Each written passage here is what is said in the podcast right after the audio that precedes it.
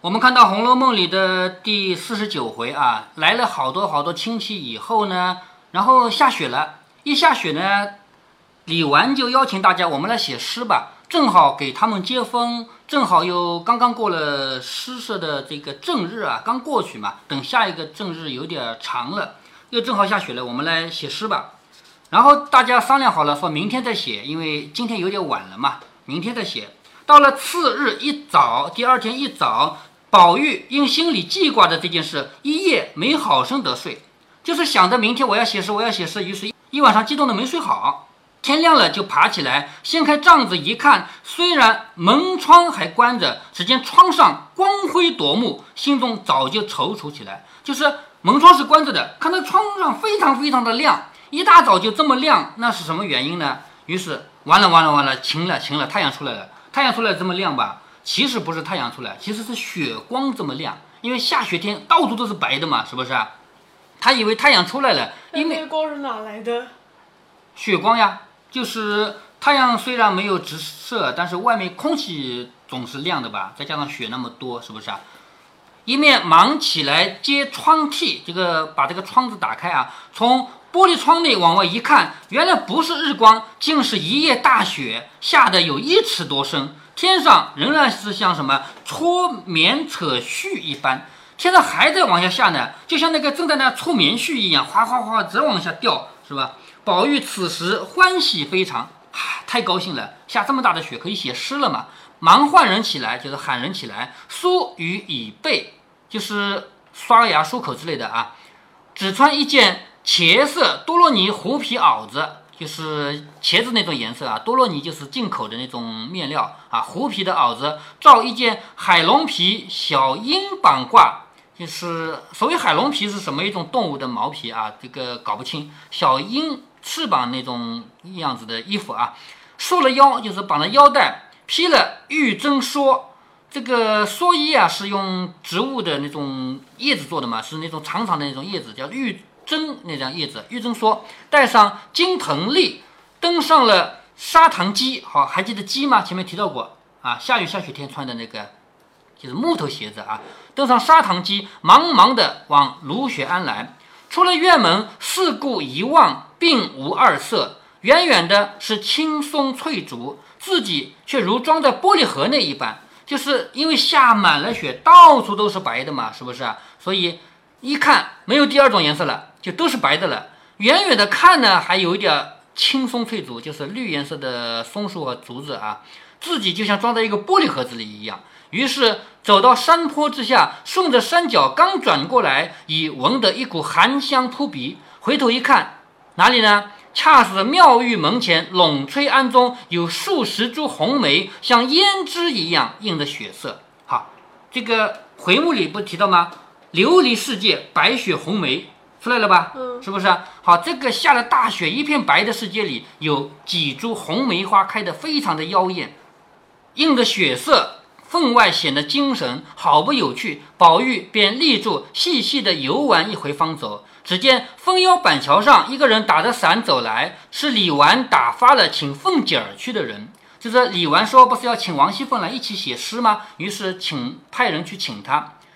宝玉来到芦雪庵，只见丫鬟婆子正在那里扫雪开径，径就是路，因为没有路走了嘛，把雪扫一扫，要开出一条路来，叫扫雪开径。原来这芦雪庵盖在傍山临水的河滩之上，啊，依依靠着山，依靠着水，这边是山，这边是水，这样造的房子不是有高有低的吗？这个叫烟，对不对？讲过的吧？写下来就是一个广，对吗？好，依山临水啊。傍山临水的河滩之上，一带几间茅檐土壁，就是茅草盖着这个屋檐啊，是泥土做的墙壁。镜篱竹有，镜是木头啊，木头扎的篱笆，还有竹子做的窗户。这个有是窗户啊，推窗便可垂钓。就想要钓鱼的话，只要从窗户里就可以钓。四面都是芦苇烟覆的，就是它的四个方向全是芦苇。一条去径，就一条走过去的路啊，逶迤穿芦渡尾过去，就是从芦苇旁边穿过去的，便是藕香榭的竹桥了。还记得藕香榭的那个竹子做的桥吗？前面有过啊。嗯啊，众丫鬟婆子见他披蓑戴笠而来，却笑着说：“我们才说正少一个余温，如今都全了。姑娘们吃了饭才来呢，你也太性急了。”宝玉听了，只得回来。刚到沁芳亭，只见探春正从秋爽斋来，围着大红猩猩毡斗篷，戴着观音兜，扶着小丫头，后面一个妇人打着青绸油伞，就是那个油纸做的伞啊。咱们现在的伞都很牢啊，用那种尼龙布做的，是不是？古代没有这么好的布料啊，用油纸啊。宝玉知道他往贾母处去，便立在亭边等他来到，两人一同出园前去。宝琴正在里间房内梳洗更衣啊，别忘了宝琴是跟贾母住在一块儿的啊。一时众姊妹来齐了，宝玉只嚷着饿了，连连催饭，好容易等摆上来，头一样菜便是牛乳蒸羊羔。什么叫牛乳蒸羊羔呢？羊羔就是小羊，知道吗？很小的羊叫小羊，这个小羊不是用水蒸的，是用牛奶蒸的，那很高档了，是不是啊？好，贾母正在吃早饭。摆上的头一个菜就是牛乳蒸羊羔。贾母说：“这是我们有年纪人吃的药，没见天日的东西，可惜你们小孩子们吃不得。什么意思啊？我们这样大的年纪吃这个补身体，你们不能吃。你们不能吃的原因是什么？你猜猜看。不知道，不知道，因为这个小羊羔这么一丁点大，就把它给弄死了吃了，这个不是太不人道了吗？是不是？”所以这种事情，我们老年人反正也活不长了，做就做做吧。你们小孩子不能做，要遭报应的，是这个意思啊。所以你们小孩子吃不得。今儿另外有新鲜的鹿肉，你们等着吃。好，鹿肉来了啊！待会儿呢，史湘云拿去烤的就是鹿肉啊。众人答应着，宝玉却等不得，只拿茶泡了一碗饭，就的野鸡瓜旗忙忙的咽完了，就是宝玉急着要去写诗嘛，连忙吃完了。贾母说。我知道你们今儿又有事情，连饭也不顾的吃了，便叫留着鹿肉与他晚上吃。凤姐忙说有呢，方才罢了。史湘云便悄悄地和宝玉记忆说，有新鲜的鹿肉，不如咱们要一块，拿了到园子里弄着，又玩又吃。就咱们去烧烤烤着吃，又是玩又是吃嘛。宝玉听了，巴不得一声，便真和凤姐要了一块，命婆子送入园去。一时大家散后，进园齐往芦学庵来。听李纨出题献韵，好，李纨要出题目了啊！独不见湘云、宝玉两个人。黛玉说：“他两个再到不了一处，若到一处，就生出许多故事来。就是人都到齐了，就是少两个，一个是贾宝玉，一个是史湘云。那林黛玉就说：他们两个人不到一起还好，到了一起肯定要生出很多事情来。这回子一定算计那块鹿肉去了。就他们两个人不见了，那肯定是去算计那块鹿肉了，是吧？”正说着，只见李纨也走过来看热闹，因问李纨说：“怎么一个带玉的哥儿，还有一个带金麒麟的姐儿，那样干净清秀，又不少吃的？他们两个人在那商议着要吃生肉呢，什么意思啊？就是有人跑过来说，一个是带玉的哥，一个是带金麒麟的，就这两个人啊，是不是？这两个人平常又不缺吃的，干嘛要吃生的？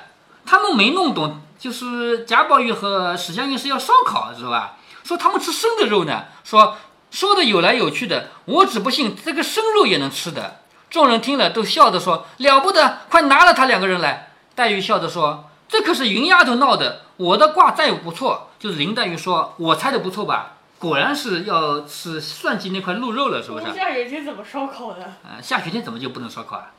啊！李纨等忙出来找他们两个说：“你们两个要吃生的。”我就送你们到老太太那里吃去，哪怕吃一只鹿，称病了跟我不相干，什么意思啊？在大观园是所有的人都交给李纨照顾的，是不是？如果你们吃坏了身子，那李纨有没有责任？是吧？哎，有。所以李纨说，你们要是生肉没关系，我把你们送到老太太那里去，随你们当着她的面吃，吃坏了跟我没关系，但是在这里不准吃，是不是？道理很简单吧？说你们要吃生肉，我送你们到老太太那里吃去。哪怕吃一只生肉，撑病了不与我相干。这么大雪，怪冷的，替我做祸呢。就是你们吃坏了，我倒霉啊，替我做祸呢。宝玉笑着说：“没有的事，我们烧着吃呢。”李纨说：“这还罢了。”只见老婆们拿了铁炉、铁叉，还有铁丝来了。李纨说：“仔细割了手，不许哭。就是那个肉不是要切片嘛，是不是？仔细割了手，不许哭。”说着，同探春进去了。凤姐儿打发了，需要自己切吗？对呀，自己动手嘛。凤姐儿打发了平儿来回复说不能来，为了发放年例的事正忙呢。因为到年底了要发钱了嘛，是不是？这个事情王熙凤要管，所以她说不能来，为了发放年例的事正忙呢。湘云见了平儿，哪里肯放？平儿也是个好玩的，素日跟凤姐儿是无所不至。见如此有趣，乐的玩笑，因而褪去了手上的镯子。好，这里有一个细节啊，平儿来了之后，把手上的镯子拿下来，三个人围着火炉，便要先烧三块肉吃，也就是现在开始烧烤了。在烧烤的过程中，因为会脏的嘛，不是有灰啊什么的嘛，就平儿把手上的镯子拿下来。然后后面这个镯子就丢了，这里就闹出一个事情来，就是《红楼梦》里出现一起偷窃事故，有人偷东西，是吧？所以暂时没有提啊，只说平儿把手上的镯子褪去了，三个围着火炉，便要烧三块肉吃。那边宝钗、黛玉、平素看惯了，也不以为意。就是薛宝钗和林黛玉见多了嘛，宝琴等级李婶身为汉室，就是薛宝琴啊，还有李纨的婶婶啊，什么都以为。这个是稀奇事情，没见过嘛？探春与李纨等已拟定了题韵，就是题目和韵尾啊，都定好了。探春笑着说：“你闻闻，香气这里都闻见了，我也吃去。就是那烤的肉烤熟了嘛，我这儿都闻到香味了，是不是？赶紧吃去。”说着也找了他们来，李纨也随来了，说：“客已齐了，你们还吃不够？就是人都来齐了，你们还在这吃烤肉，是不是？”湘云一面吃一面说：“我吃这个方爱吃酒。”吃了酒才有诗，所以我不能光吃烤肉，我还要吃酒。吃了酒，我待会儿才能写诗。若不是这个鹿肉，今儿断不能作诗的。就是如果我不吃点烤鹿肉的话，我待会儿诗也写不出来。说的，只见宝琴披着拂叶裘站在那里笑。拂叶裘是什么呢？拂是一种水鸟，刚才我们说到用鸭子的头上的毛做的嘛，是吧？拂是另外一种水鸟，用这种水鸟的这个毛啊做的衣服叫拂叶裘。宝琴披着拂叶球站在那里笑，湘云笑着说：“傻子，过来尝尝。”宝琴笑着说：“怪脏的，就是烧烤的东西，他嫌脏，你知道吧？怪怪脏的。”宝钗说：“你尝尝去，好吃的。你林姐姐弱，吃了不消化，不然她也爱吃的。就是只有林黛玉不吃，因为林黛玉身体不好嘛，是不是？”宝琴听了，便过去吃了一块，果然好吃，便也吃了起来。好，果然烧烤的东西就是好吃嘛，大家一起吃了起来。一时，凤姐儿打发小丫头来叫平儿。平儿说：“史姑娘拉着我呢，你先去吧。”就是王熙凤打发人来把平儿喊回去。平儿说：“史湘云拉着我呢，你先去吧。”小丫头去了一时，只见凤姐也披着斗篷走来。好，王熙凤也来了，笑着说：“吃这样的好东西也不告诉我。”好，王熙凤刚才不是没空吗？是吧？这回听说这里烤鹿肉，她也稀奇的，也好玩的嘛，就来了。说吃这样的好东西也不告诉我。说着，也凑着一处吃起来。林黛玉笑着说：“哪里找一群花子去？花子就是叫花子。在场的人只有林黛玉一个人没吃，因为她身体不好，不能吃，是不是？她就拿人家取笑。她说哪里去找一群笑叫花子去？罢了罢了，今日卢雪庵遭劫，生生被云丫头作践了。就是好好的一个卢雪庵啊，今天搞得在这烤肉吃，是不是啊？被史湘云给作践了。我为卢雪庵一大哭。”就是我要为这个房子哭，是不是啊？被你作贱了。史湘云冷笑着说：“你知道什么啊？是真名士自风流。什么叫是真名士自风流呢？名士就是那些有名的读书人。有的读书人，你看起来好像他人品不怎么样，但是真正的名士啊，不是说表面上看出来那个样子，是真正的名士的话，他是内心是真正的好，说是真名士自风流。你们都是假清高的，最可厌的。”就你们这些不吃鹿肉的人，就是假清高；像我这样的人叫真名士、真风流。我们这会子善心大吃大嚼，回来却是锦心绣口。好，等会儿要写诗了，我是锦心绣口，我的心啊是像锦一样，就像那个丝绸一样；我的嘴呢是绣过花的那样。反正我待会儿写诗的时候，我的嘴就是好的。现在吃的是腥味儿的肉。宝钗笑着说：“你回来若做的不好了，把那个肉掏出来，是吧？”你不是说你是锦心绣口吗？你要是写的诗写的不好了，我把你的肉掏出来，就把这个血压在芦苇上摁上些，以完此劫。说着吃毕，梳洗了一回。好吃完了，漱漱口。平儿带镯子的时候却少了一个，发现没有？他拿下来的镯子放在旁边的吧？吃完了烧烤要带镯子，少了一个，前后左右乱找了一番，踪迹全无，找不着了，少了一个镯子。众人都诧异，凤姐儿笑着说：“我知道镯子的去向。”好，王熙凤很平淡的说：“我知道镯子去哪儿了。”你说王熙凤真的知道吗？不知道，王熙凤为什么要说我知道？呃，不知道，如果现在大叫一声抓贼，赶紧每个人给我搜，看看谁偷了东西，那么旁边偷的那个人随手一丢，你再也别找到了，明白吗？这个外面全是芦苇啊、水塘啊，对不对？我随手一丢掉了那么小的一个镯子，你以为你能找得着吗？对不对？所以王熙凤的意思就是没事，我知道在哪儿的，不要找。这样的话就不要打草惊蛇。那个偷的人让他偷了去，他一定会露馅儿的，明白吗？所以王熙凤说：“我知道在哪儿呢，你们只管作诗去。但他怎么知道是丢了，而不是他他他他怎么是知道是被偷了，而不是自己丢的？那如果丢在这个地方的话，能找不着吗？是不是啊？如果丢在雪里面呢？等雪化了总有了吧？嗯，是不是啊？所以不着急嘛。好，王熙凤说：“我知道这个镯子的去向，你们只管作诗去，我们也不用找，只管前头去，不出三日，包管就有了。好，不出三天就有了啊。其实这个三天，他只用来调查这个事情的，但是他不会大张旗鼓的调查，他只会偷偷的查。说了又问，是不是偷偷呃叫上个人来问？哎，对，偷偷叫个人，一个个问问查查嘛，是吧？说了又问，做什么事啊？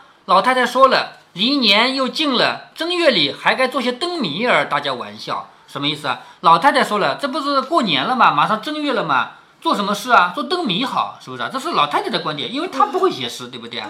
众人听了都笑着说灯，谜不也是诗吗？哎，灯谜不一定是诗啊。说着众人听了都笑着说，可是倒忘了，如今赶着做几个好的，预备正月里玩，就是马上到了过年嘛，我们可以现在先做点灯谜。说着，一起来至地炕屋内，只见杯盘果菜都已摆齐了，墙上已经贴出了诗题、韵脚和格式来了。宝玉、湘云两人忙看时，为什么是宝玉、湘云看呢？因为刚才贴的时候他们两个不在，是不是啊？他们不是在烤肉的吗？他们忙看时，只见题目是什么？季景联句，五言排律一首，现二消韵。好，什么意思啊？季景是什么意思？